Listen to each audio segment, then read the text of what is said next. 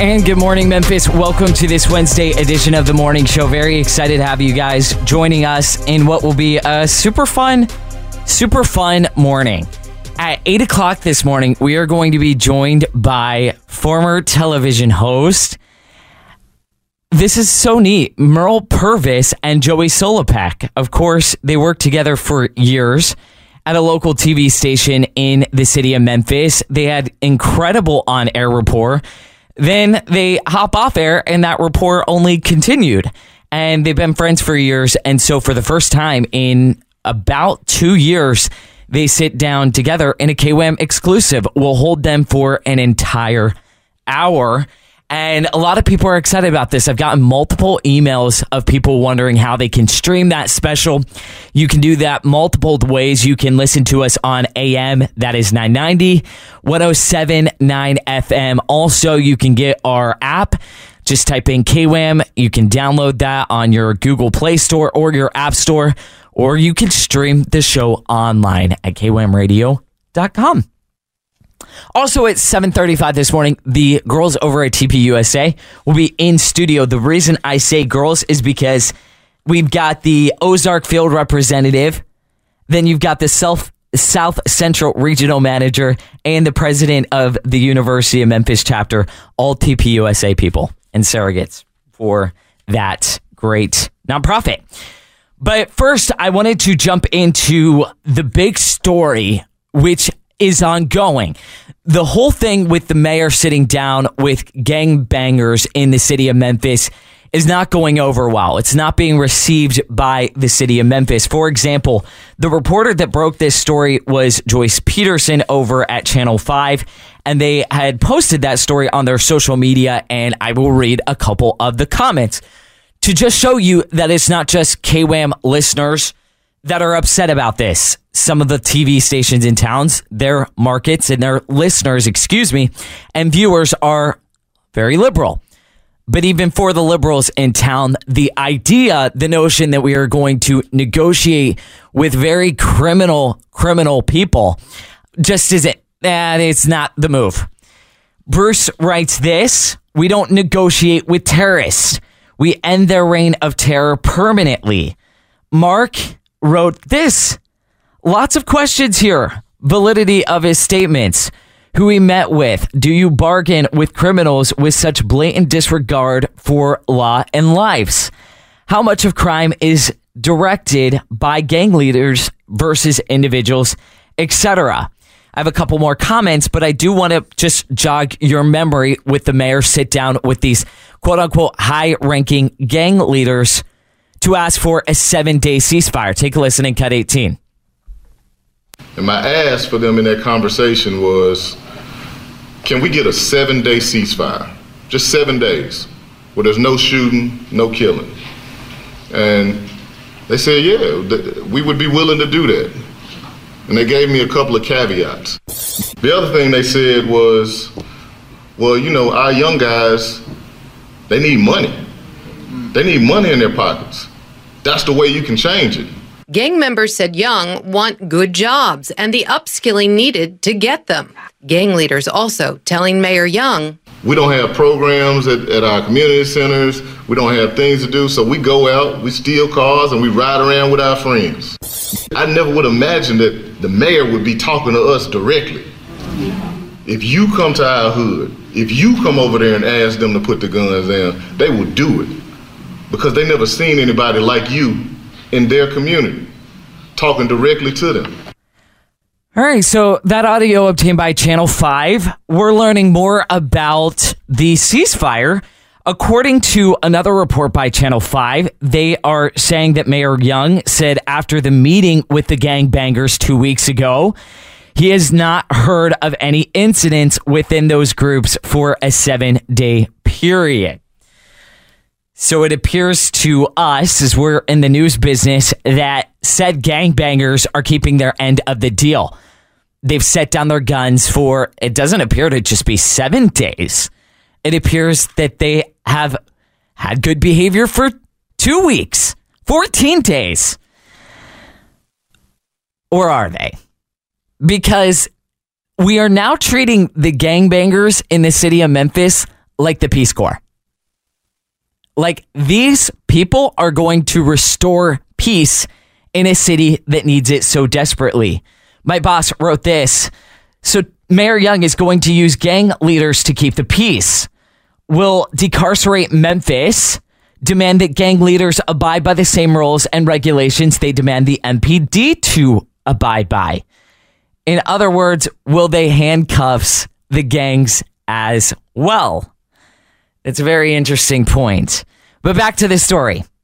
So the leader of 901 Block Squad, Delvin Lane, and then the founder of Heal 901 were a couple of the guys that set up this meeting with these high ranking gang bangers where they got that seven day ceasefire. So I pulled some audio. You'll hear from K. Darrell Cohen. That again is the founder of Heal 901. And then you'll also hear from a Memphis community activist, guy by the name of Frank Gotti. He is very invested in the city, making sure young men do not start a life of crime and end up in or being incarcerated down at 201 Poplar. So take a listen. You'll first hear K. Darrell Cohen. He is in favor of this ceasefire as he was one of the members that helped craft, eh, craft and get these partners together. And then you'll hear from the community activist who says this is not a good idea. And I do not think that this will work. Take a listen in cut number nine. It's a great start. There will be more of these meetings to come with other groups. Um, and these are, these are closed door meetings. We want them to be able to come in and be honest and transparent. Memphis community activist Frank Gotti said he feels like it's going to take more than conversations to reach the ones he says are truly impacting Bluff City crime stats. I'm gonna tell you the truth about something. The real killers ain't gonna want to talk. You got, they got to understand how much bloodshed has been out here. They're gonna take real people from the streets to reach the real killers. As far as the possibility of a seven day ceasefire, Gotti says he would love to see that happen, but he's not optimistic. Seven days? Man, I'm, we all need to pray on it. For real, because it ain't, I don't see it coming. All right, so we all need to pray for a seven day ceasefire and well beyond that. I, I certainly agree with that.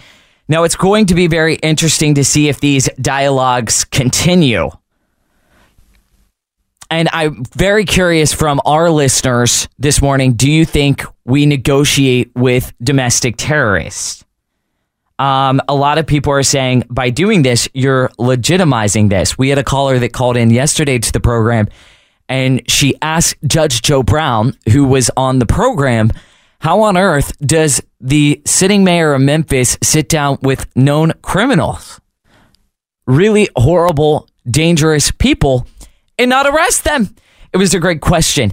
And the judge tried to get to it, but we had a lot of different questions from our listeners, and he did want me to pass this along to that listener.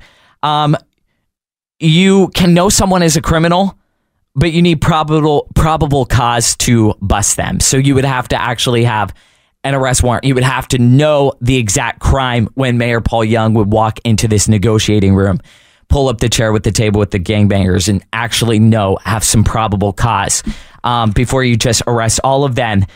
Now, a guy by the name of Pragmatic and Independent wrote this on social media and referring to this story. This has some minefields in uncharted territory. You just legitimize street gangs. What high paying jobs can you offer gangbangers? What happens when you can't keep their end of the bargain?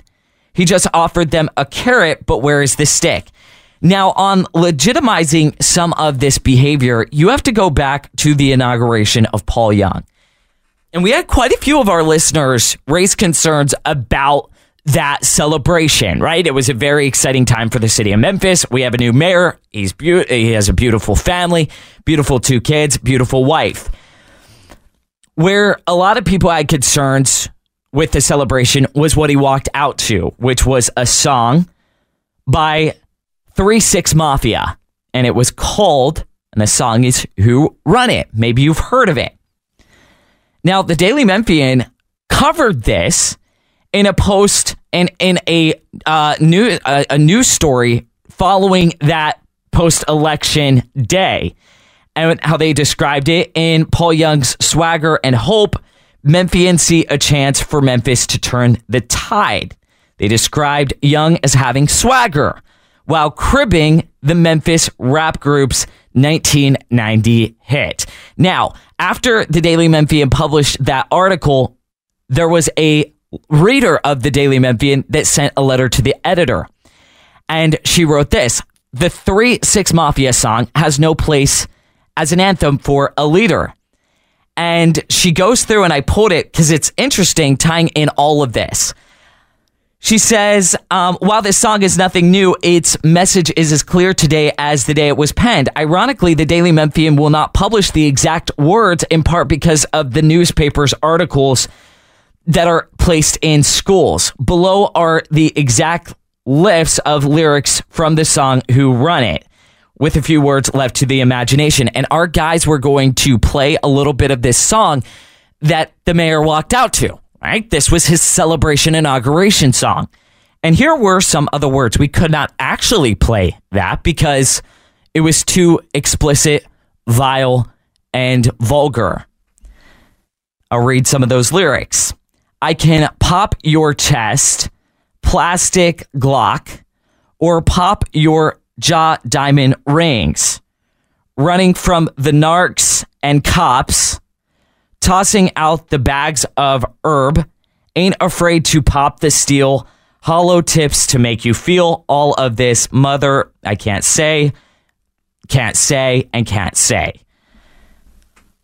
Also, another rapper in town that endorsed Mayor Paul Young and his candidacy, NLE Choppa. And here are some of his lyrics. We are ready for violence. No, we be wildin'. I'm thinking about murdering. Why I be smiling. Suppressors on the Glocks kill him in silence. And as this reader pointed out, and I'll read and we'll wrap up Memphis, look in the mirror. The crime that is overtaking our city reflects the culture we've chosen to accept here. It's the words and the images we've surrounded ourselves with. Young people are emulating the behavior they see in videos and hear in music. This is behavior that adults are approving by supporting gangster rap.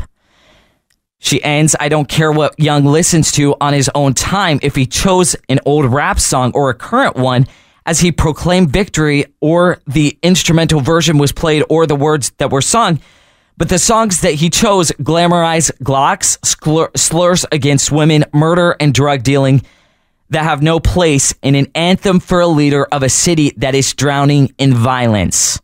Nor should they be applauded by the Daily Memphian.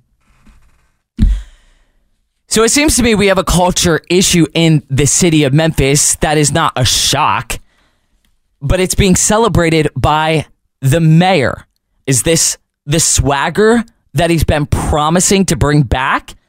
I mean, when you're walking out, when you win an election to songs that glorify gun violence, and then at the other side or out of the other side of the, your mouth, you are trying to end gun violence, there seems to be an impasse. Seems like that is a conflict of interest. And by promoting these violent, violent rappers with violent, violent words, vulgar words. You are rubber stamping the known gangbangers in town that now you're asking to pull up to the table and quit shooting people.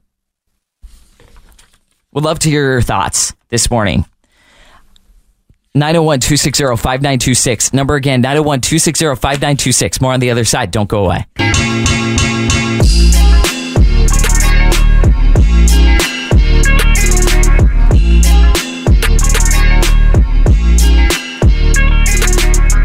And welcome back to the morning show.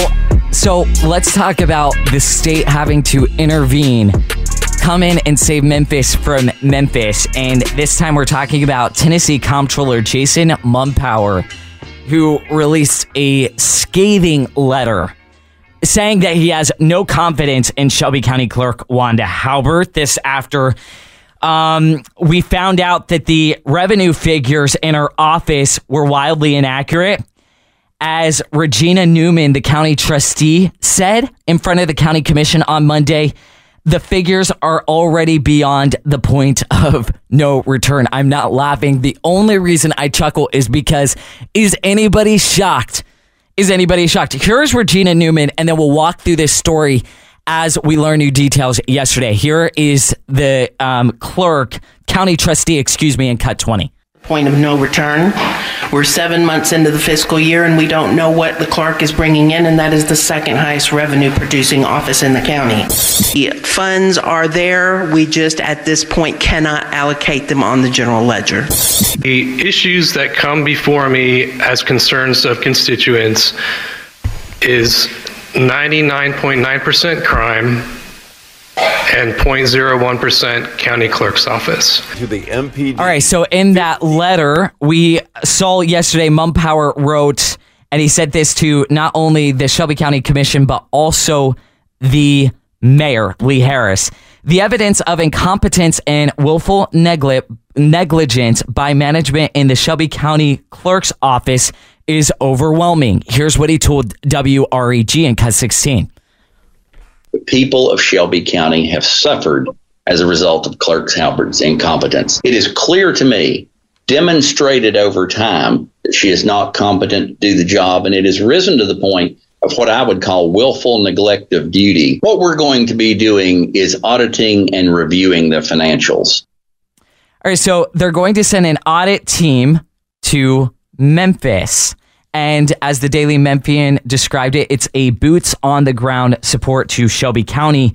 They will perform the necessary reconciliation and reporting that the clerk's office has failed to accurately provide despite repeated requests. This, according to the letter that was sent out from Mumpower's office. I expect, he writes, the clerk and our staff to welcome and cooperate with the audit team.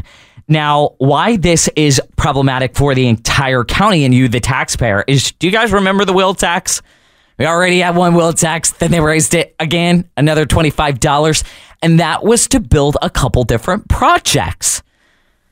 But to build those projects, you must have a spot on budget, meaning the revenue figures must also be accurate. When the revenue re- when the revenue figures are inaccurate, that throws off the entire budget, meaning the $25 that we've been paying to drive around in our cars go over to the clerk's office. Where is that money going? And are we are, are we going to get what we were promised out of the tax raise, which was a new hospital or massive renovations? Excuse me, a regional one and two new high schools. Here is Jason Mumpower, again, the comptroller of the Treasury, how Clerk Halbert's bad math is affecting that wheel tax in Cut 15. The clerk has submitted multiple months worth of erroneous financial reports. I know the citizens of Shelby County have been frustrated for a long time, wondering where their license plates are. Now they have to wonder where their wheel tax is.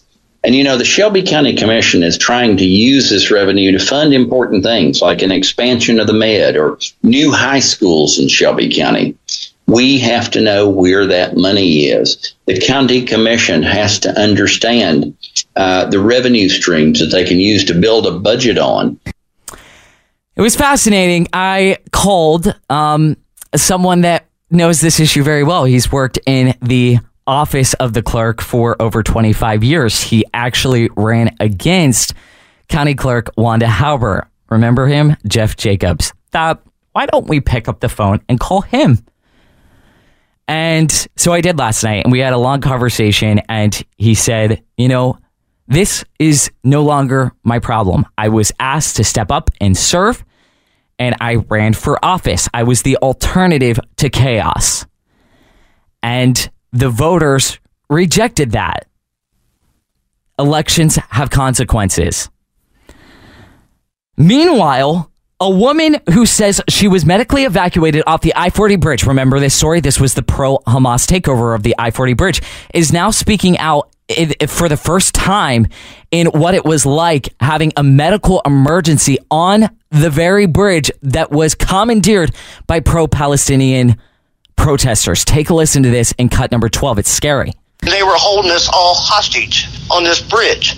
I was hurting so bad, and I was having chest pains, and I don't know when or who called for an ambulance, but I know it took them forever to get there, and it shouldn't have. I don't remember getting out of the truck, putting it, getting put into an ambulance. I don't remember a helicopter ride. My brother was killed on a bridge, so that's what the main reason I don't like bridges. It scared me. It scared me pretty bad. Once the cops showed up, you know, they'd clear people off, but they didn't. So rattled and so scared. Our main concern is trying to get me back to where I will ride in a vehicle and be able to drive a vehicle. But I'm sure it caused problems for other people. If you want to protest, there's ways to do it. But to shut down an interstate and holding people hostage like that is wrong. Wow, right? It is wrong. And now she's out of her job. She told WREG that audio obtained by Channel 3 that since the protests earlier this month, she hasn't been able to continue with her job. She said she had a phobia of bridges because her brother was killed on that bridge. The main reason she did not like bridge, she was stuck on the bridge for over two hours. She was in her husband's semi. She blacked out. She was eventually airlifted to a hospital. Thank God for that option. Now, what I find absolutely horrific is last check, Memphis police has charged no one in relation to the protests. They will do this again. Should there be consequences for those that commandeered the bridge and put this woman who did not want to be identified's life in jeopardy? Would love to hear your thoughts. Taking calls this morning 901 260 5926. 901 260 5926. We will be right back after the break.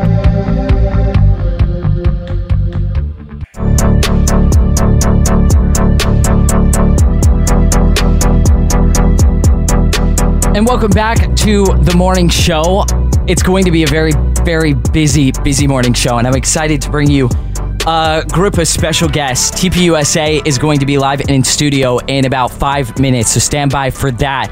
But I did want to get to a couple of your comments. Also, we'll go to the phone lines. Reggie Hall, who actually ran for mayor, has some thoughts. Um, Justin says, you know what? Why haven't the Shelby County Commission not removed Wanda Halbert from the county clerk's office? That is a very good question. Mick Wright, one of the commissioners, has been very upset about this, has actually presented a resolution. It was it was an ouster resolution and it ultimately failed. Here is Mick Wright. He said this to local TV yesterday in Cut 13. I hope that the comptroller's people are able to just give us the numbers, tell us how many car registrations are being processed and what the total is. I mean, it's nothing, it's not like really uh, that complicated. It's just give us the numbers. So, as the last check, we have a special appointed district attorney from uh, a lady by the name of Cody Wamp. She's over in Hamilton County. She is investigating the clerk's office. Wamp's investigation is still underway. Mick Wright said that he hoped that Jason Mumpower's letter Tuesday would help bring this to a an, an urgent level that we get her out of office. Maybe it would be a recall. But again, as I said on the show yesterday, I think if given the choice, Memphians would choose incompetence once again. Right now, let's go to the phone line. Reggie Hall. Reggie, what is on your mind this morning? Good morning, Ben. How are you?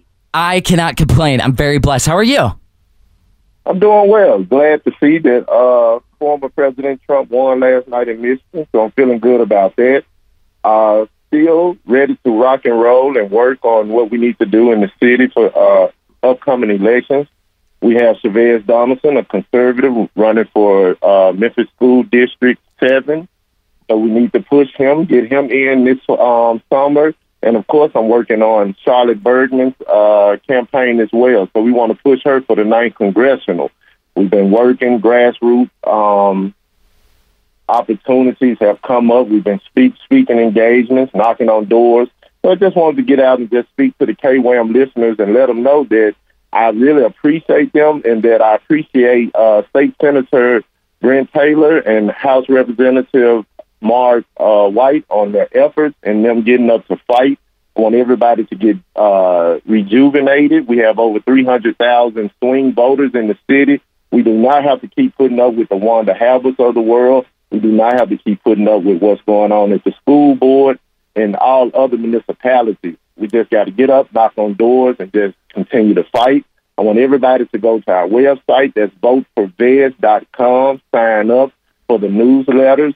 Make donations if you can. Let's get fired up for the red regime and let's just take over this year. That's Yeah, all let- I wanted to say this morning. Well, Reggie, I appreciate the update on the electoral process, and you're exactly right. Uh, before we go to break, because we're coming back with TPUSA in one moment, um, that was the big story yesterday with South or Michigan. There's so many primaries at this point. Um, it was a huge win for President Donald Trump. I mean, Nikki Haley got a couple votes, but more interestingly was the fact that over 100,000 Democrat voters chose to not vote for President Joe Biden in that Michigan primary. And I believe this is why. There's a fraction in the Democratic Party. We talk about the infighting within the Republican Party. If you think it's bad with the GOP, it's really bad with Democrats. Amber Sherman, who is a spokesperson for Democrats in Shelby County, had this to say about the fact that Trump will probably win because Biden, like what Michigan and the message they sent yesterday, those 100,000 uncommitted to the president voters said, was that this guy has lied. And they go back to a couple different things, but most upsetting them is the student loan debt forgiveness. And then right behind that, or in the case of Michigan, because they have a lot of Palestinians there, is the fact that President Biden has not actually kept his bargain in a ceasefire in Gaza. Here is Amber Sherman in Cut 17. I would say my opinion is that I don't think he's going to win. I don't think he's going to win because we don't fuck with Genocide Joe. Yeah. And the folks who will vote for him, younger voters, black women, these black pastors that have come out even and said something like, black folks don't agree with how he's handling this. Young folks don't agree with it. And also, young people don't agree with how he lied to us. He said he would forgive our student loans. He didn't. Yeah. Um, and one thing that I will I will say that Trump used when he was president, he used his executive orders a lot. Biden is going to be held accountable, and scare tactics people are using. They're not going to work on us. There isn't anything that's that's happened that I you know haven't experienced. There's there's no. They're talking about how you know this is going to be the end of democracy. When have we had democracy? This is going to be the end of the world we know it. When have I experienced equity or fairness as a black woman? Like that hasn't happened for me, so I'm not afraid of it. Um, and I really wish they would try to do some di- some different talking points, but it doesn't work. And I don't think he's going to win. I think that Trump is probably going to win. Well, that's some good news. Thank you, Amber Sherman, who does not have rights because there is not a democracy to save because, oh, there was never a democracy. Hmm, that's an interesting talking point. 901 260 5926 is our telephone number. 901 260 5926. More on the other side. Don't go away. Anytime at mighty990.com.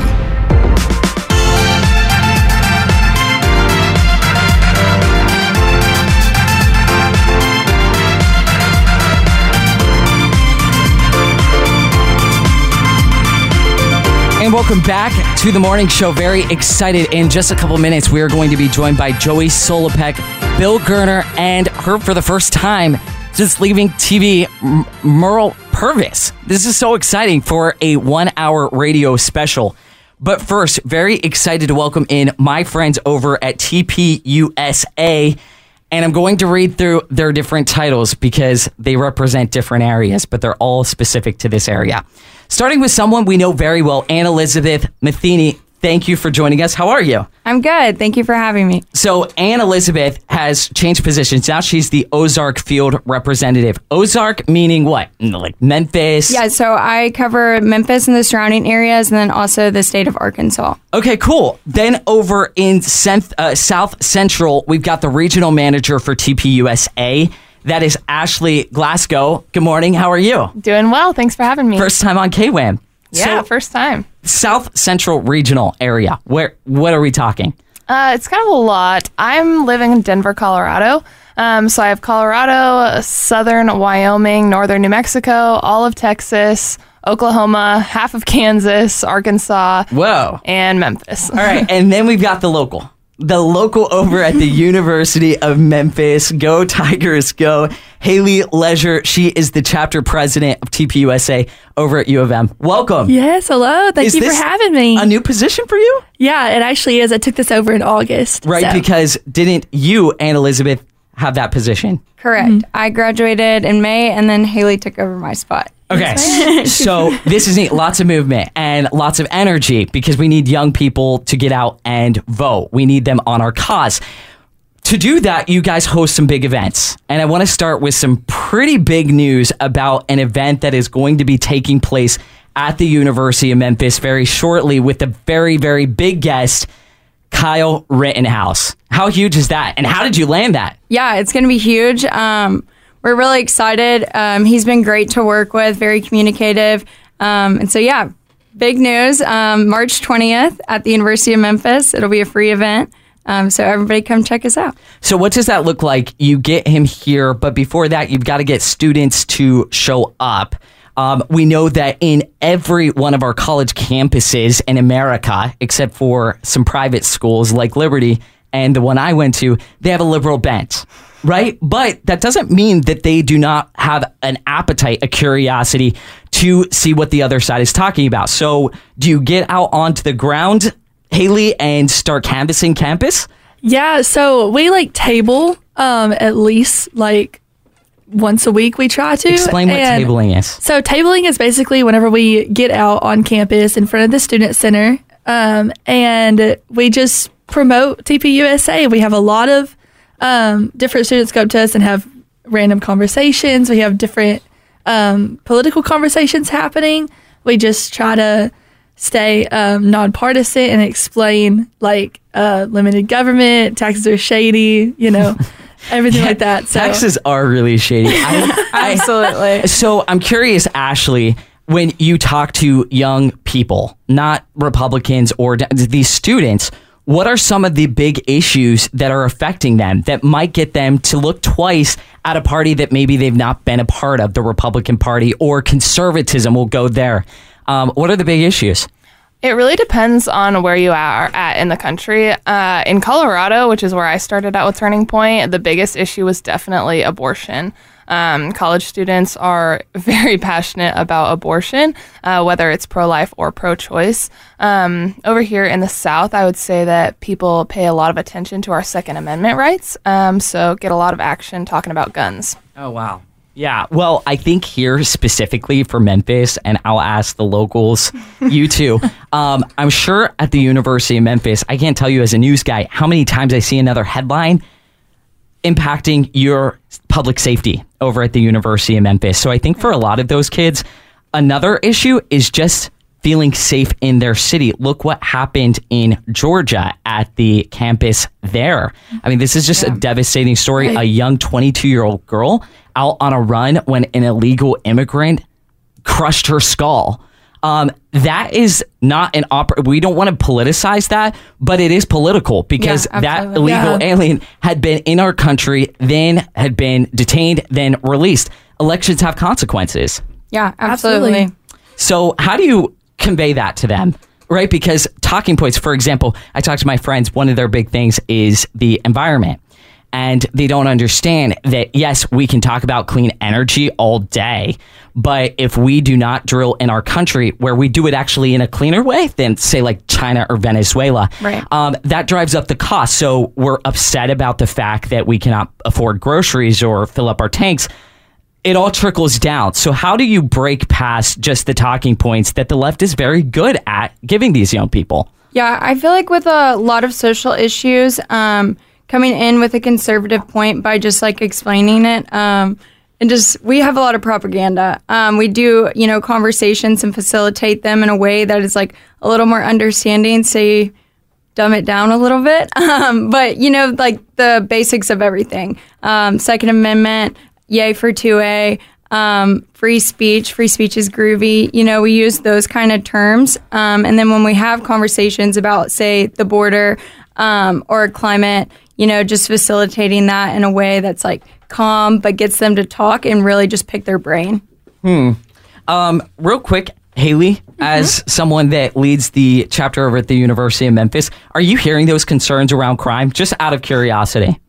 Um, yes and no. Like I have a lot of um connections on campus who, and there's a lot of different people on both sides of the spectrum when it comes to politics, and I've heard it both ways. I've heard um that you know the protection thing that you were talking about, like basically like you know it's hard to it, what Annie just said. Like it's hard to explain the conservative side sometimes because the left is so loud and media is so loud, Mhm. and especially in the generation that we're in, it's like everything around us is like feeding us, so it's difficult to like actually know like you know the facts of every side Yeah. So well, it's interesting because I say we need to play chess. We have to, um, and that's what TPUSA is doing. For example, Yeah. you had your big R, the RNC had their big conference in Arizona. What Charlie Kirk did was set up a shop right beside them and said, "No, we need to stop doing cocktail parties and we need to start." Educating people. And the best way to do that is actually talk to them on their level. So I'm curious to hear from you, Ashley. How can we convey our message in a young way? For example, headline comes out President Biden now on TikTok. A little bizarre because the guy can't even find his his nightstand to get out of bed and he gets to the podium and he ends up in the bathroom. So, I'm curious, can we start matching their communication because we must? Yeah, no, I think that we actually have to. I think that it's it's no longer an option um, to meet them at their level. We just have to if we want to win anything. And I think that that's why Vivek Ramaswamy was really popular among young people is because he took it to TikTok. He was Whoa. making the Yeah, funny he did. videos, that kind of thing. Um, Taylor Swift. Can we talk about her? Do we think that Taylor Swift is really a surrogate for the Biden administration? You've seen the rumors, the conspiracies that President Biden is teaming up. Maybe he joins the Eras Tour, and this is an effective way to get young people to vote for the Democrats. Um, what do you make of it? Do you think she has a sway on young voters? We'll ask you, Anne Elizabeth. Yeah, I think so. Absolutely. Um, I've been watching some videos where she's like almost um, compared to a witch, um, but you know she she is. She's like really captivating the younger generation um, with her music and her style and everything, um, and then also dropping in into politics, um, which gets a little confusing for sure. Okay, so the silver line to this is I'm thinking the people that love Taylor Swift's music do tend to be younger people. Everybody should vote, but I think many of them are probably too young to vote. And then if they can vote, they're probably young college educated women and they're going to be voting for yeah. Democrats. Yeah, anyhow. they're left winging. Yeah. for sure. Um, Absolutely. okay. This story also came out. Nearly half of Democrats want to boot Biden off the ticket with Michelle Obama as a leading favorite. What I wanted to ask you guys about is young voters seem really frustrated with the two options at the top of the ticket President Biden and then President Trump. Do you hear that exhaustion by a lot of young folks that want young energy in the Oval Office? I'll give it to any one of you. Yeah, so I actually did pie a president at a few of my schools last week, um, and there was many people who would be like, "What if I just want to pie both of them?" Because so there's definitely frustration when it comes to both sides of things. Um, so yeah, Okay. Interesting. Yeah, I don't know. I, I think that I think they will get out and vote. That's the one thing about this generation is I think Gen Z gets a bad rap. We view them as unintelligent and I think they've been miseducated, but they are very active. And it's one thing if they're out in the streets with the pink hats with the, you know, the pro women marches.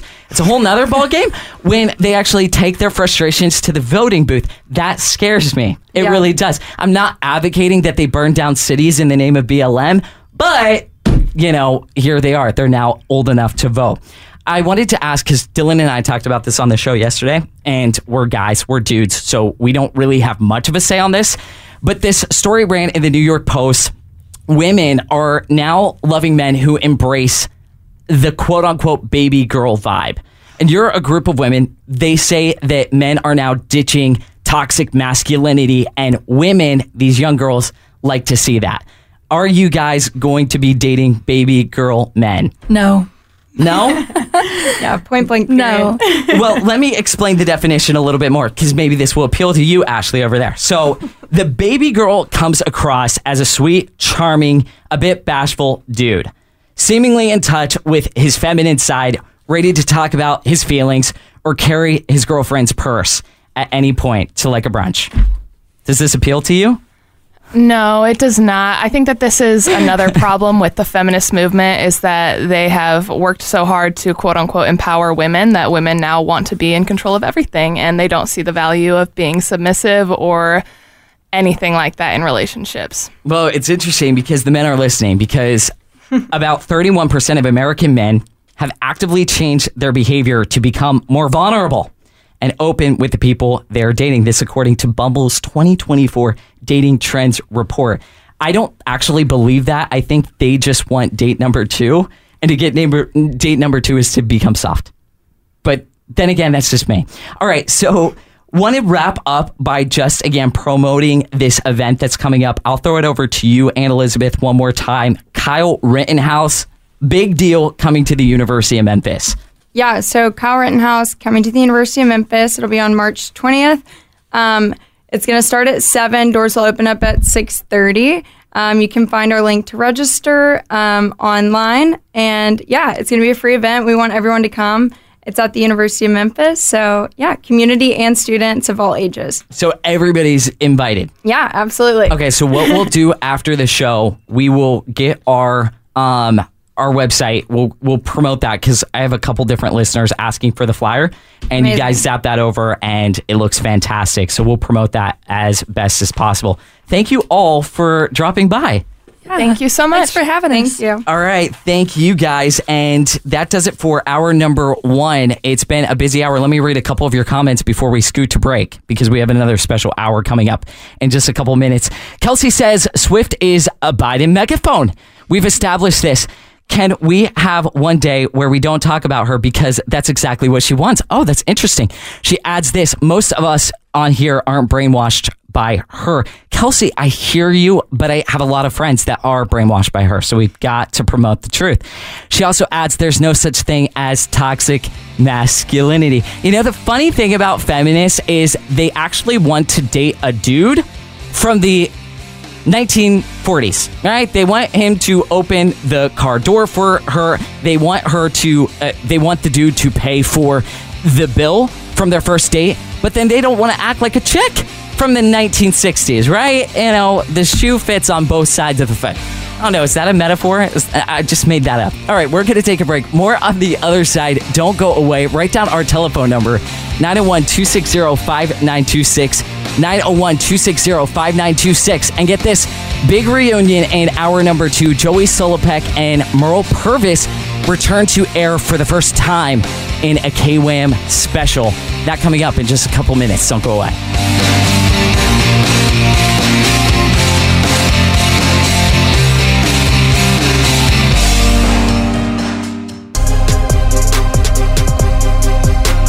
And welcome back to the morning show on KWAM. Glad you guys are joining us for a radio special. And I've gotten a lot of emails about this. How can we tune in?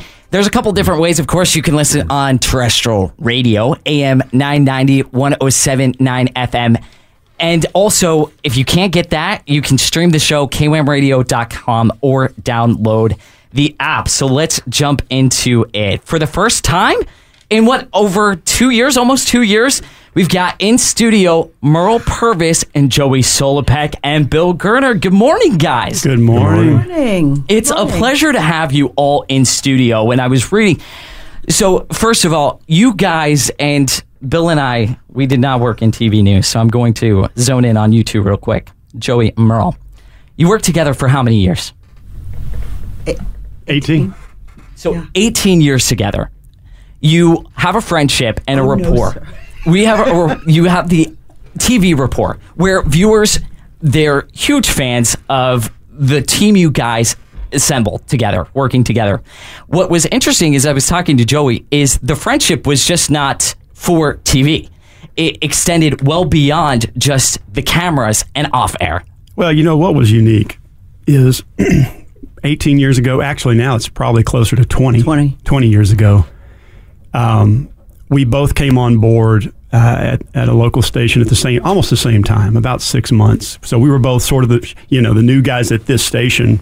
We'd worked at other stations, and um, Joey's about six months ahead of most people. Just, Okay. I just thought I'd throw that in. Okay. But you know how God puts people in your life certain times uh, for certain reasons, and it was just um, a blessing in so many ways to have somebody at your office who you connect with on so many levels. Uh, you know, you you share religious views, you share political views, you just kind of click with. So, and and and sometimes, as you can, as you know, in an office place, sometimes you get in the foxhole together because there's battles going on around you know around you, and it's like anywhere else. So it, it it has been a long and wonderful friendship. So let's go back. Um, who started first at the the station? I did. Joey Yeah. started first. Yeah. Now, Mearl, it's interesting. Did you start in Memphis, Tennessee? Because I know you anchored, reported in Charlotte, Nashville, Jackson. But you started in Jackson, Jackson, my hometown, Mississippi, uh, and then left there. Went to Charlotte because I got an incredible raise, uh, eighteen thousand dollars.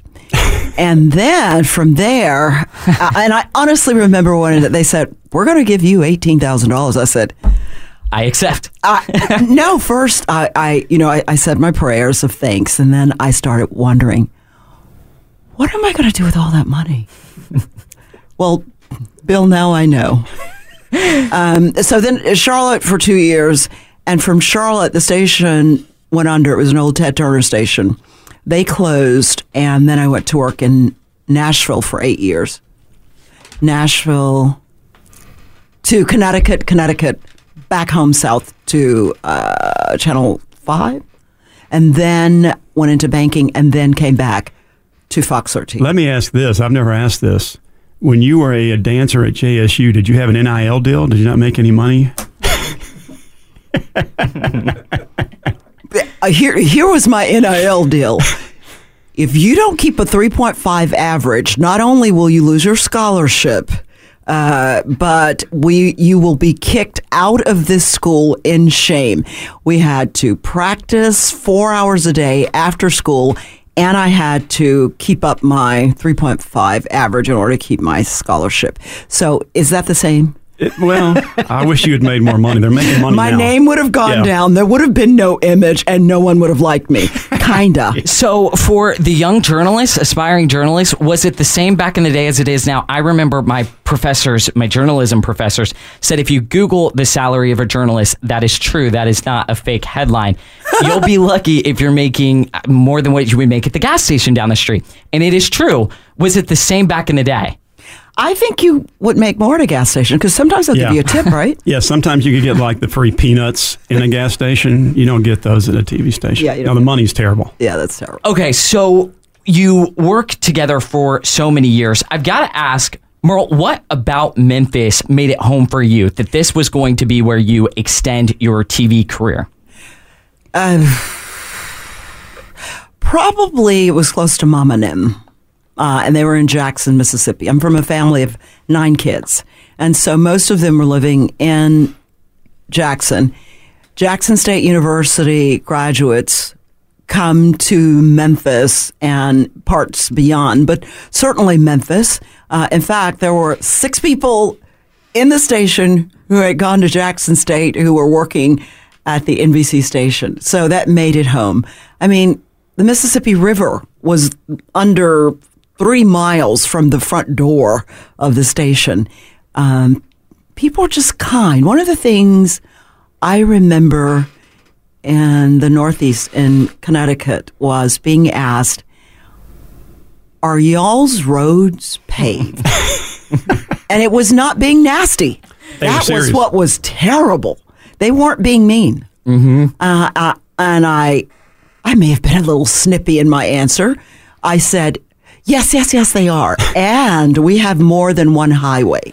That was kind of mean on my part, but but being back here where I knew what to expect from people, uh, I had lived it. I knew people were very kind, uh, or if they weren't kind, they would always bless your heart. And so I was watching your sign off on your last broadcast, and one thing stuck out to me, and I'm curious, Joey, as well. You've been in this industry. the the thing that is lacking sometimes is loyalty and you said the thing that I value most is loyalty and what I found in Memphis Tennessee is our viewers are the most loyal bunch of people in America period hands down same same response You know what? What I have learned, and I'm a lifelong Memphian too. Went to you know Scenic Hills, Egypt Elementary, Raleigh, Egypt, Memphis State. Memphis in the Mid South is very familial, and when I say familial, I mean once you get to know somebody, it's almost like they're part of your family. Period. Right. Yeah. And and it crosses all boundaries. It's a beautiful thing, and it's one of the things I love about Memphis. I spoke to we had a woman yesterday call into FCG uh, who f- found me from Facebook, who's from Indiana, transplanted to Memphis, and we she was talking about she has she's in her 70s. She says, you know, I'd like to pass away where my family is in Indiana, and I said, well, what keeps you from traveling back? She said, everybody here is so friendly. Hmm. Now, yep. I was listening on the way in. We do battle crime issues, serious crime issues. But let's not underscore that there's most Memphians are against crime and are very loving towards each other. I mean, that's a that's a true Yeah. that's a true thread. I don't like to just we see a lot of negative news because that's people need to know what's going on. But we're a city that really rallies together. You can't you can't ignore that. Yeah, it's that grit. Um, I think that's how I would describe it. And I'm the novice. All right, I'm I'm new to the scene, and I'm from the north. And I got here, and I was running downtown, and these people are pulling me off to this. How's your day? I'm going. Why are you talking to me? I, I typically just keep my head down. And, and He's not kidding. That that's the truth. Everybody, I like. I was driving for the first time. I'd never been in Memphis. I get a job in Tennessee. I assume Gatlinburg because I had been to Gatlinburg. Um, and then I go to the gas station as I'm getting closer to the Bluff City. And the more stops that I made, the more they wanted to know about my life. I'm like, you are a stranger. Wait, how about when they said what church you go to? right exactly and it doesn't and that was the other takeaway as someone that covered in news in connecticut there is a church on every corner here in the mid-south i guess it's why we call it the bible belt um, i am curious and what i want to do is throw open our phone line let's take some calls um, a lot of people miss you too and bill as well bill we're coming to you because we're talking fcg we've got to talk about money that's what we do at 820 on the morning show. So stand by for that conversation on your finances. But if you got a question for Mearl or Joey, you can call in and ask that 901 260 5926. 901 260 5926. Last question on this issue. How, with the crime that you covered every single day in your broadcast, what was the therapy bill? Like, how genuinely, because I, as someone who's covered it, it is dark and heavy. So, how do you separate the good from the bad? Uh, oof. well, I our best times in the studio would be the breaks between the news blocks because how else would we get through that if we did not find each other and laugh about something else that happened that day? And uh, both of us are faithful. We are both faithful people. We believe in God. And so we had that to cling to because we knew it was out of our hands. And we knew that uh, a person can be a criminal, but can also, on a Wednesday, but can be saved by Wednesday night. Uh, doesn't mean you won't go to prison, but it does mean that there's something bigger for you down the road. I think we both believed in redemption. Yeah. You know, and when you cover news for that long and you're seeing it hour after hour after hour, you've got to decompress. So the, the commercial breaks were usually like a circus, and we work with we work with good people. They're good, Yeah. We had good people we, that we still keep up with. Um, but you believe in redemption. You want justice, but you want redemption. Yeah. All right. Well said. I could not agree with you more. All right. We're going to take a break. We'll be right back with Joey Sulipeck, Mearl Purvis, and of course, my good friend Bill, who's sitting over here. I was talking to Bill and I said, Do we just go get brunch and let these two take over the broadcast? We'll go over to Sunrise. We'll be right back. Pat my hand. He is now.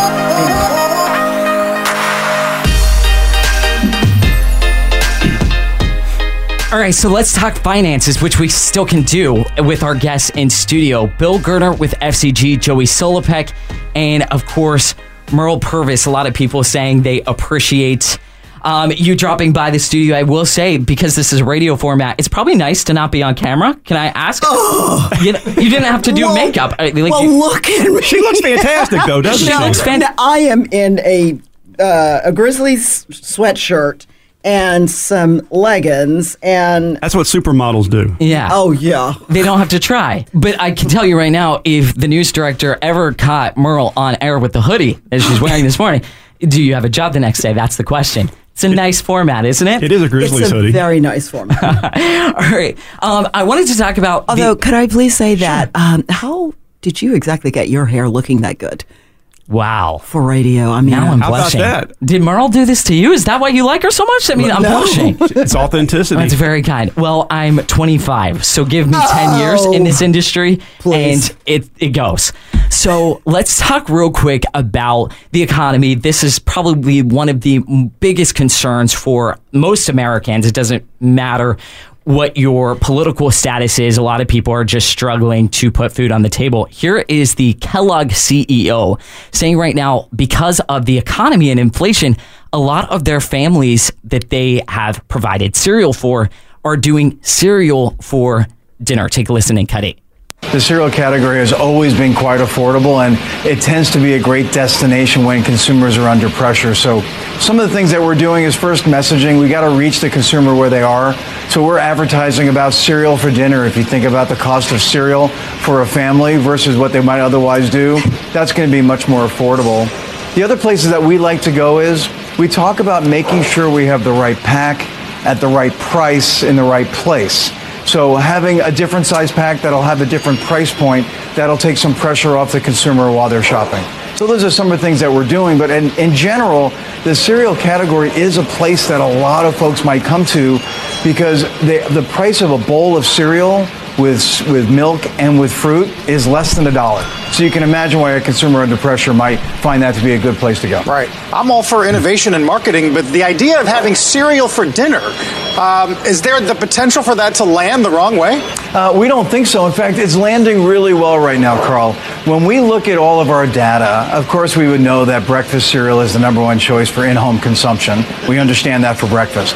It turns out that over 25% of our consumption is outside the breakfast occasion. A lot of it's at dinner, and that, that occasion continues to grow, as well as the snacking occasion. But um, cereal for dinner is something that is, is probably more on trend now, and we would expect to continue as that consumer is under pressure. I have to admit, as a busy mom, I've had cereal for dinner more than once recently. So, Gary, I guess uh, maybe your marketing is, is working on me. All right, Bill. So the new trend, cereal for dinner. I mean, at one time, my mom would have killed us if we had, you know, Lucky Charms for the evening spread. But with the economy the way that it is right now, a lot of people are looking to alternative measures. Before I get into that, you never asked me about my TV experience. I, was stand on- corrected. I was Bill, on Mars Patrol with Wink Martindale, and I was excellent. All right. Well, get a job. This is fantastic. I did not know you had a TV portfolio. I know. I wish I had a video of it because I think I was pretty good with my little gun on there, ray gun. So, so Bill, I think for a lot of families right now, and uh, focus on finance is just trying to make ends meet. And if that looks like cereal, but you cut the corners, you save a couple dollars. Maybe that is the way forward. I love cereal. As a matter of fact, that's right down my wheelhouse because I played pickleball the other night, and before I played, I had a bowl of cereal for dinner, and that's the truth. What kind? Whatever kind makes you so aggressive on the pickleball court. Makes him win. What, whatever makes you win, he ate. I ate Cheerios, but uh, there you go.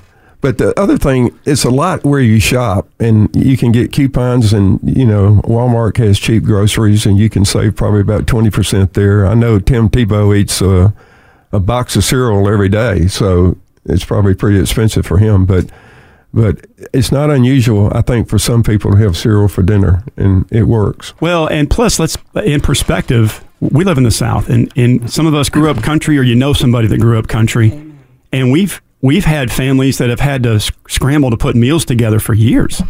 Uh, it may not be cereal, it may be uh, leftover biscuits, it might be. I mean, that's a reality when you live in a right when you live in an economically. Uh, you, you talk. You've talked about this before. Yeah, well, I mean, and of course, there was always a competition with Daryl Green because he was always the poorest person in the land. so, uh, but we would stretch tuna. I mean, you know, nine kids, we would stretch tuna. In fact, my one of my best friends from uh, elementary school, Malcolm, always used to say. I, you know, I ate that tuna with y'all because I felt sorry for you. But every day it was like, Mike, you want dinner? No, ma'am, I don't because it was tuna. I think we've always had to stretch the meals. And sometimes it was to make a choice about whether or not you were going to be able to, you know, have a new pair of shoes for one of the siblings. But whatever, we made it through and we were fine. To this day, some might call me cheap. I say thrifty. I love black beans and rice. Mhm. I can live off that. Wow. It's nutritious, and uh, and then you know I hit It's the- easy to make too. Well, I've seen her live off one Krystal for a week. That's she. That's how she eats, like a small bird. Oh, We but weren't going to tell person. I- I- this is the real hour here, real talk. Um, you know, keep in mind though, too, Ben. We talked about this last week. To tie it all back in, people say, "Why are things so high at the grocery store?" Let's start with energy. Mm-hmm. If your energy costs are high, that pays all the way forward to the grocery store. Those farmers that are paying for diesel have got to charge more for your gallon of milk. And so now we've got families that were already struggling and we still got inflation. Yeah. It's tough. I think the other thing too is we're faced with an obesity epidemic in the city. I mean, you guys are in news. We know that our city struggles with that, but can you blame these families? Um, to look at the choices on the shelves, you could buy the organic option, but that's going to cost you four extra more dollars. I mean, you could go to Chipotle, but that bowl of steak is going to cost you fifteen dollars, as opposed to going to Popeyes or, I mean, one of the cookout, for example. You can get the whole meal for the family in under fifteen dollars. Yeah, you know, I've been Mearl and I both. We spoke to thousands of school kids over the years. These parents would love to send them with oranges, apples. Fresh fruit's expensive. Mm-hmm. It's cheaper because we subsidize corn to give fattening foods, and that's the reality. Is we've made it too expensive to be healthy. I have a headline that I want to throw at you, and this is not going to be relevant to many of our listeners, but it caught my eye because I cannot tell you how many headlines include the word Ozempic. So, more Americans, according to Goldman Sachs, are taking Ozempic now more than ever, and they say it is boosting the U.S. economy. Productivity. Bill? It's productivity. It's how so? Listen, we do have an obesity problem. It's it's how our food chain is built. We subsidize foods that are not healthy for you, and so there's a glut up. You go to the chip aisle. Just look at the chip aisle or soda aisle at any supermarket. Mm-hmm. These new weight loss drugs, and Bill and I and our team study these stocks and these companies every day. Get ready; they're going to revolutionize not just the nation, but the world. You know, they're going to revolutionize and change our culture because they work. All the data, all the research shows amazing things. Now, there's a bit of a stigma to them right now, which I don't understand. That's going to fall away as people find themselves healthier. You know, I've already seen reports from Walmart, PepsiCo, that they are they're seeing drops in certain products because people are buying less junk and trying to eat at healthier and eat less. But back to the productivity, that article you mentioned, uh, they're saying okay, heavier people don't uh, are, they're sick more. Yeah, there's just less production time. It just goes with health as your health improves. Yeah, it's like um, y- when you when your BMI, uh, the chart that tells you whether you are obese or not. Sure. Uh, if you are a few points over, uh, you qualify for certain kinds of meds to be covered by insurance. I just had my physical, and she said, "Okay, you're you're you're over that number." And so I said, "Oh, yum! Do I qualify for Ozempic?" She said, "You do not. You you will need to eat a lot more in order to qualify." But you, we're going to give you this, this, and this, and I do recommend, in order to get your A1C, the number that measures how you process insulin, you know, glucose. Uh, I recommend that you just pay for it yourself. Interesting. It's very expensive. expensive. Very. So now I've just upped my walking game to twice a day. And you're not taking a diabetes medication to lose weight. I think that's the win win. We're going to take a break. More on the other side. In the meantime, go to fcgtn.com. We'll be right back.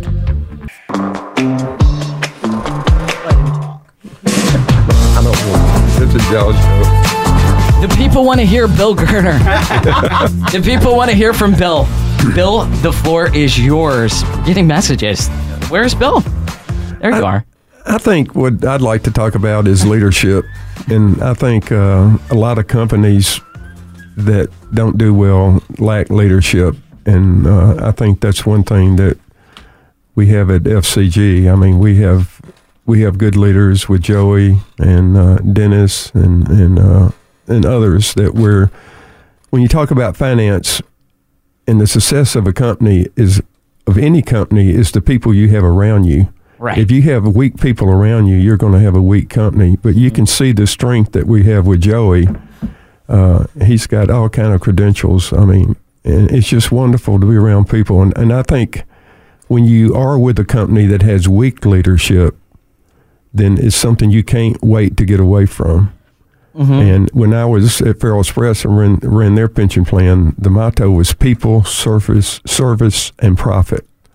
And the way you treat people is very important. And I think at FCG we we do that as well as anyone. So Yeah. that's my two cents worth on leadership. Great plug for your company. And uh, I've been over there and I know of what you speak. Also, Bill's portfolio is incredible. Talking about pensions, did FedEx. So the guy knows of what he speaks.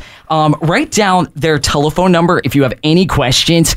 We try to do these segments. Well, we do them every Wednesday at 820. Here's their telephone number. You can get a free chat right? That's what you want. You want someone to hear you. 901 309 2680. That is 901 309 2680. Or you can visit their website at fcgtn.com. Mearl?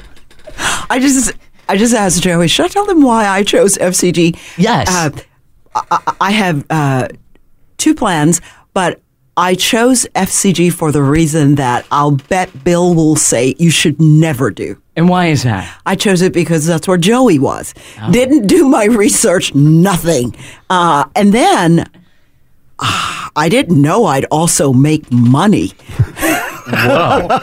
so I'm just saying, Bill, the team, Joey, they know what they're doing. Thank goodness that for people like me who were emotional in that choice, Yeah. um, uh, they also take care of. Did I hear when we talked to you in the first segment, you said banking? Yes. Did you too once have a career in the world of finance? I did, and there is a really good reason I'm no longer there. I chose uh, I chose my invest one of my investment companies because of my friend, Yeah. and so that's probably not a good idea. I did love banking because the thing that I loved most was financial literacy, teaching people. I don't care how little you think you earn. Some of that has to stay with you. You cannot have money and spend it. No. That's just it. Ouch. Ouch. That is some word. That is a truth nugget being dropped by Mearl Purvis on the morning show. It's it's not just me picking stocks. We have a team, and as I said earlier, I'm only as good as the team around me, and it's very important that you have people that are qualified. I have Ken and Joe and Joey and Dennis. Mike and others there, and and it's just wonderful to be around people that are so talented. Well, and let me uh, sort of build on something Mearl said as well, because this is crucial. When you're coming to any business decision, no matter what it is, you know, trusting somebody is critical. And that's that's what I tell anybody, even if I'm telling them to go here or pointing them another direction. She knew we were going to take care of her. You know, she didn't do the initial research, but I think it's turned out pretty well for you. it's turned out very well. you know so so that, that that's my encouragement to anybody is you know look for people who you believe are working in your best interest your fiduciary interest that are just going to take care of you you Yeah. know that's that's what you need Um, I wanted to ask you guys about the future of news. This would be a pivot. That's what we call it in the industry. Um, because you had mentioned, Mearl, the reason this is a nice format is you don't have to, you know, show up with a full face of makeup, do the hair, wear the wardrobe. And we were talking over the break about how it has changed so much where people are consuming their news off their off their cell phones. For you, as someone who's walked away from news, Right. I, I was, um, Joey was talking about n- not getting emotional. It was very important to me that none of what Mearl Purvis feels or believes was put upon our viewers because I'm not smart enough to make a decision or to steer you towards a decision that affects your family. You know your family, you know what your family needs, and it had it should have nothing to do with my how my eyes open wide at a certain sentence or where, I say mm or anything like that where I have my pauses. I just look at news today and I'm sorry about all the layoffs that are happening because everybody needs work mm-hmm. or should be working if you're not wealthy. And even if you're wealthy, you should be working. But anyway, I just think it is a difficult job to do now. It was more difficult, in my opinion, before, but I think it's it's harder for you because of what you are now competing with on a hourly basis. There's been there's been an evolution. Did you guys see that in the newsroom as you were broadcasting these long careers where you were rapidly trying to keep up with the Joneses and reach that audience? Yeah. Uh, b- before I answer that, quick shout out to DG. Daryl Oh yeah, Green. Daryl's already He- he texted just- us and said he's the poorest of all. He said he really knew how to stretch a meal. He wanted to make sure I told everybody that. FCGTN.com. Yeah, it- Daryl stretched a meal. Love you, brother. Uh, Bring your money to Joey. so, you know, Mearl and I have laughed about this over 20 years of working together. Think about the past 20 years. We saw uh, Twitter begin. We saw, you know, TikTok was on the horizon. Facebook was about to explode. You were just talking then about how the news industry has changed so dramatically. And just from your angle, and we sat there and watched that evolution over 20 years. It was like flipping the pages of a book and watching it just go, wow, it's changing, changing, changing, changing. It's so hard now because you, you don't know which news sources to trust. Right. That's the issue is who's vetting your news. So once again, we're talking about a trust issue. You know, I just mentioned our good friend DG. Having chemistry, knowing personalities is critical when it comes to trust because, you know, and, and I, I know this firsthand. Sometimes you don't get truth in news. Things can affect you personally that have not been vetted, that aren't true, that aren't accurate. But every he- headlines are, you know, they feed these out to news feeds and fake headlines go out. So having truth come through your airwaves, whether it's a TV station or a podcast or KWAM, is critical. Knowing who you're talking to. Yeah. How do you how do you build that trust with your audience over time? Was it just staying in the trenches together every single night? You were in their living rooms, and Well- over time they trusted you. Well, I think you take as much time as you can to um, vet even your trusted producers and writers, because because as much as you trust them, they could be wrong, and you're sitting there having said something to your loyal viewers that it turns out is not true, and there is nothing worse than that. So you take as much time as possible, and you vet even the ones you trust, uh, because you can really do harm to families and to a community. Uh, the way that crime is covered in Memphis makes you think that every hour, at least a thousand people are dying. At, at a minimum, at a minimum, that simply is not true. Mm-hmm. Period. So it's interesting. You referred to the newsroom slashes that have taken over the, the industry. The Los Angeles Times, they slashed their newsroom by 20%. At the national level, CNN, The Washington Post, NPR, Vox, NBC News, CNBC, other organizations have had these massive layoffs. And we're even seeing it in local newsrooms as well. I still think local journalism matters. I mean, I'm curious about you as a meteorologist. You were competing with apps, right? That was not always the case at one time, but it still matters to have a person that is relaying that information. Apps are wrong. I, I mean, I get this question all the time because you've got a small group of people in Atlanta making decisions for a nation on apps, and they have no idea what's happening locally. But to, to get back to your point and Mearl's as well, just do the math. When you've got corporations gobbling up TV stations, everything now becomes the bottom line. And how is the stock price doing? True. How do you affect the stock price? You cut costs. How do you cut costs? You lay off people or you slash salaries. I'm sure they were thrilled to see Mearl's salary leave. I know they were thrilled to see my salary leave. And what do you do? You hire younger, a ton of kids, less experienced, and much, much cheaper. Well, I've, I've heard this over and over from viewers who are watching local news going, the product has changed, and that's just that, that's going to be the law of the land as companies are taking resources away from these stations. And it doesn't mean that the younger people aren't working hard. It doesn't mean they're not trying to get it right. But there is no comparison to a combined, what, 60 years of experience combined to uh, four years out of college. or or less, Or less. They're trying. They're just They're they're just- trying. it just takes time. It's and- not them. It's it's it's you got to spend money for training, and that money very often is not there to assist the younger folk. Bill? I'll, I'll get in on this, but I think today what I see is when I watch the national news and the news channels, it's like watching the National Enquirer speaking. Uh, I want truth, and I mean, and we just don't get truth. And I, I know we got two of the best people on TV right here in this studio today. Today, and uh, and it's just like politicians; they'd rather climb a thorn tree and tell a lie than stand on the ground and tell the truth. I mean, it's just crazy how we hear things that are not truthful. And we, we strive for truth. We try we strive for leadership, and we strive for communications at FCG, and that's what we do. But when I watch something, I want to hear the truth. I don't want to hear somebody saying something crazy where they just try to get my attention. And that's one thing good about this show, Ben, and you, that y'all really do it right, and I'm happy to be you. a part of it. Thank you. All right, on the other side of the break. So, what's next, or what has Mearl been up to?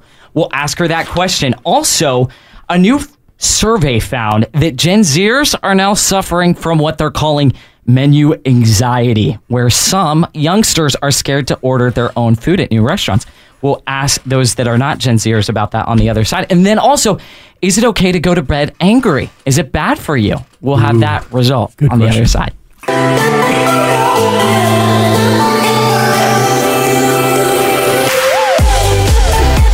All right, so she's won eight regional Emmy Awards, the most prestigious Edward R. Murrow Award, all sorts of different awards. So, what does a woman like that do on her off time when she's not in your living room? That's the question we're asking Mearl Purvis. Of course, Joey Sulipeck, Bill Gerner, also in studio.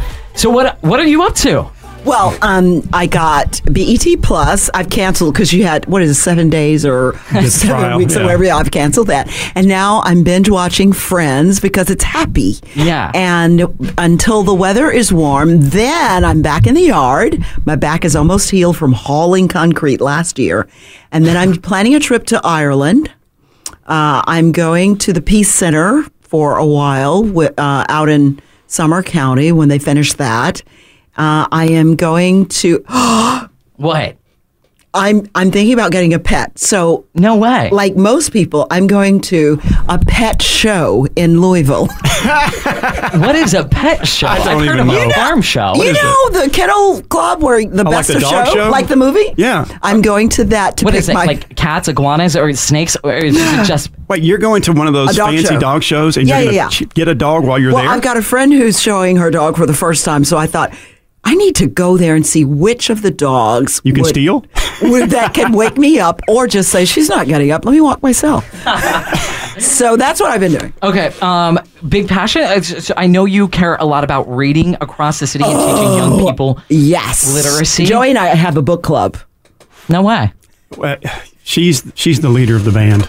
So what does it look like? You pop up at different schools. We text each other books that we should read. We're voracious readers. Oh. Yeah. yeah, Oh, but yeah. but Wow. she, her passion for that has spilled Love over for to kids. decades. I've watched her read to kids, provide books for kids, write checks for these kids. Um, it's a Can, big can. I do a plug for like businesses? You absolutely. I can. wanted our station to send volunteers into a nearby elementary school because I thought if we would read every day, some of the workers to a class, uh, kindergarten or first grade, we could change the reading level in that school within one year upwards. Uh, I just, I look at their faces, I know instantly who's not getting read to at home. Mm-hmm. And it breaks my heart.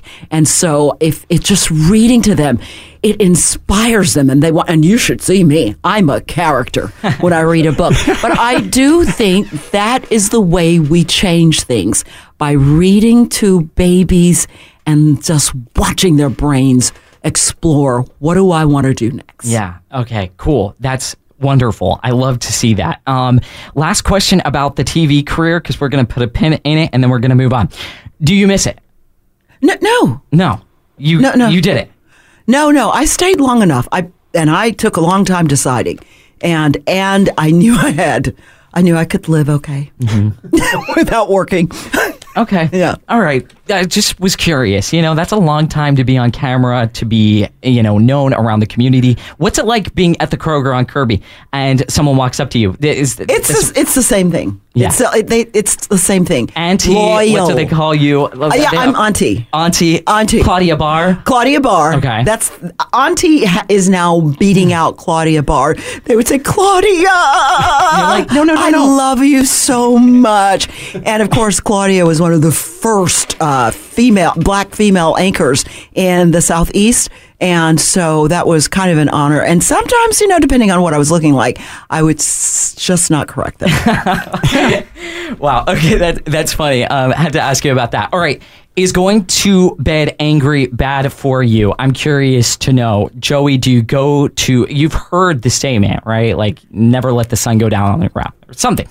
Do you suggest making the wrongs right before going to bed every night? You know, I think uh, let's let's put that in a bigger picture. Everybody needs to manage their emotions, and uh, if we're talking about in a relationship, I mean, being able to step back from conflict, take a moment to take a breath, uh, a reset, that's healthy.